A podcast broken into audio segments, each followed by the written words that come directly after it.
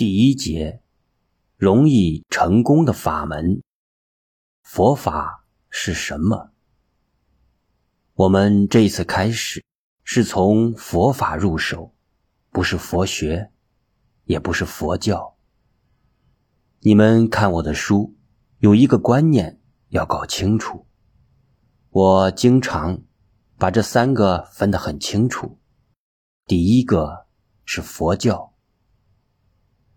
佛教是宗教，它有它宗教的形式，有它宗教的习惯，有它宗教的行为。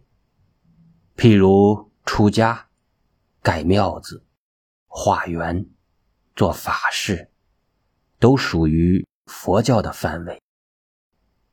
尤其佛教到中国来，建立了中国特色的佛教。中国丛林制度的佛教究竟如何？你们应该要懂。可是现在很少有人懂。第二个是佛学。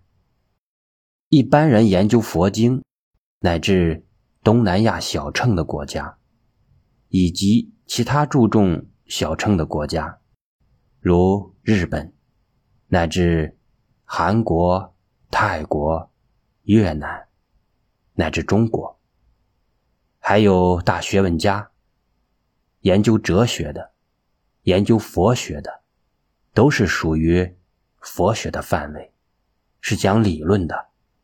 佛学家都很有学问，讲起来头头是道。在我呢，从小到现在，只有几个字，就是古文一句话：“在所不取也。”大家听懂这一句古文吧？对于这些，我是理都不理，因为我也很傲慢。讲学问太容易了，在所不取也，我看不起，不是看不起，是不注重这一面。世界上学问多得很啊，如果真讲佛学，我也会。还可以比大家细密一点，但是我不注重，不向这一面走。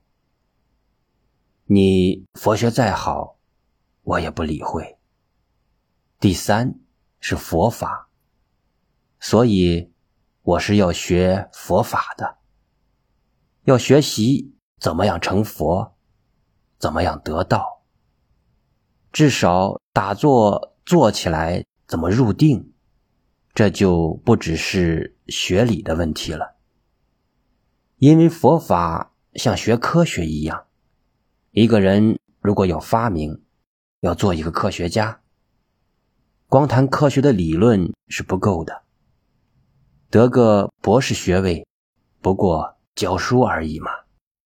所以我不讲佛学，但是你们讲的佛学，我还看不上。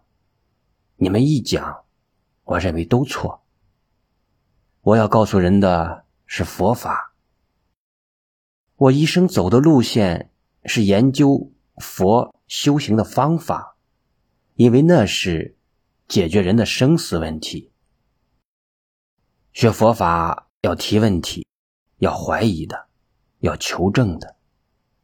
如果听了就相信，那是宗教，不是佛法。佛法是科学的，要追问的，追问这个问题的究竟，并且要亲自实验求证。